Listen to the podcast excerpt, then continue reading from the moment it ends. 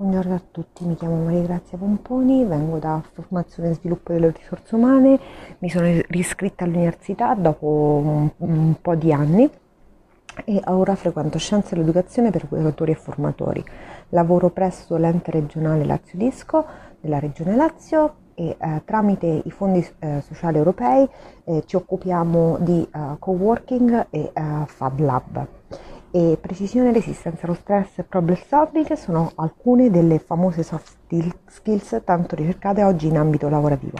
Si tratta di competenze trasversali che è necessario avere per affrontare con successo il mondo del lavoro. La pandemia del Covid-19, oltre a portare una gravissima emergenza sanitaria, ha sviluppato una grave crisi economica a livello mondiale, scatenando una uh, gravissima crisi nel mercato del lavoro, creando tantissima disoccupazione.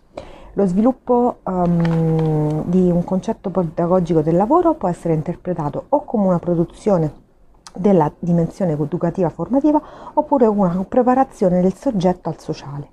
L'uomo è un essere capace di agire, capace di trovare la libertà dentro la fatica, che ha una vocazione per la vita attiva. L'obiettivo della pedagogia del lavoro non è più quello di insegnare ad un determinato soggetto un genere di lavoro, quanto a prepararlo nel cambiamento di professione e alle necessità del momento. Il concetto del lavoro, nel corso degli anni, si è trasformato. Il mondo del lavoro e le politiche del mercato del lavoro costituiscono un filone di studio attorno al quale sono state svolte e si stanno svolgendo numerose ricerche.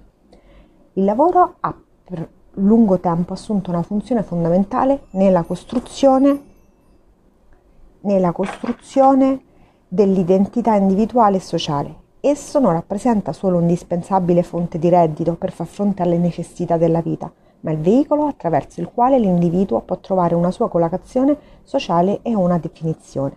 In tutto il percorso di pedagogia sociale e um, del lavoro abbiamo visto le fasi e um, il, il, lavoro nella fase medievale, e, cioè uh, pre-industriale, nella fase dello sviluppo industriale e nella fase uh, post-industriale uh, fino a oggi. Abbiamo, abbiamo um, tra l'altro um, focalizzato um, una, una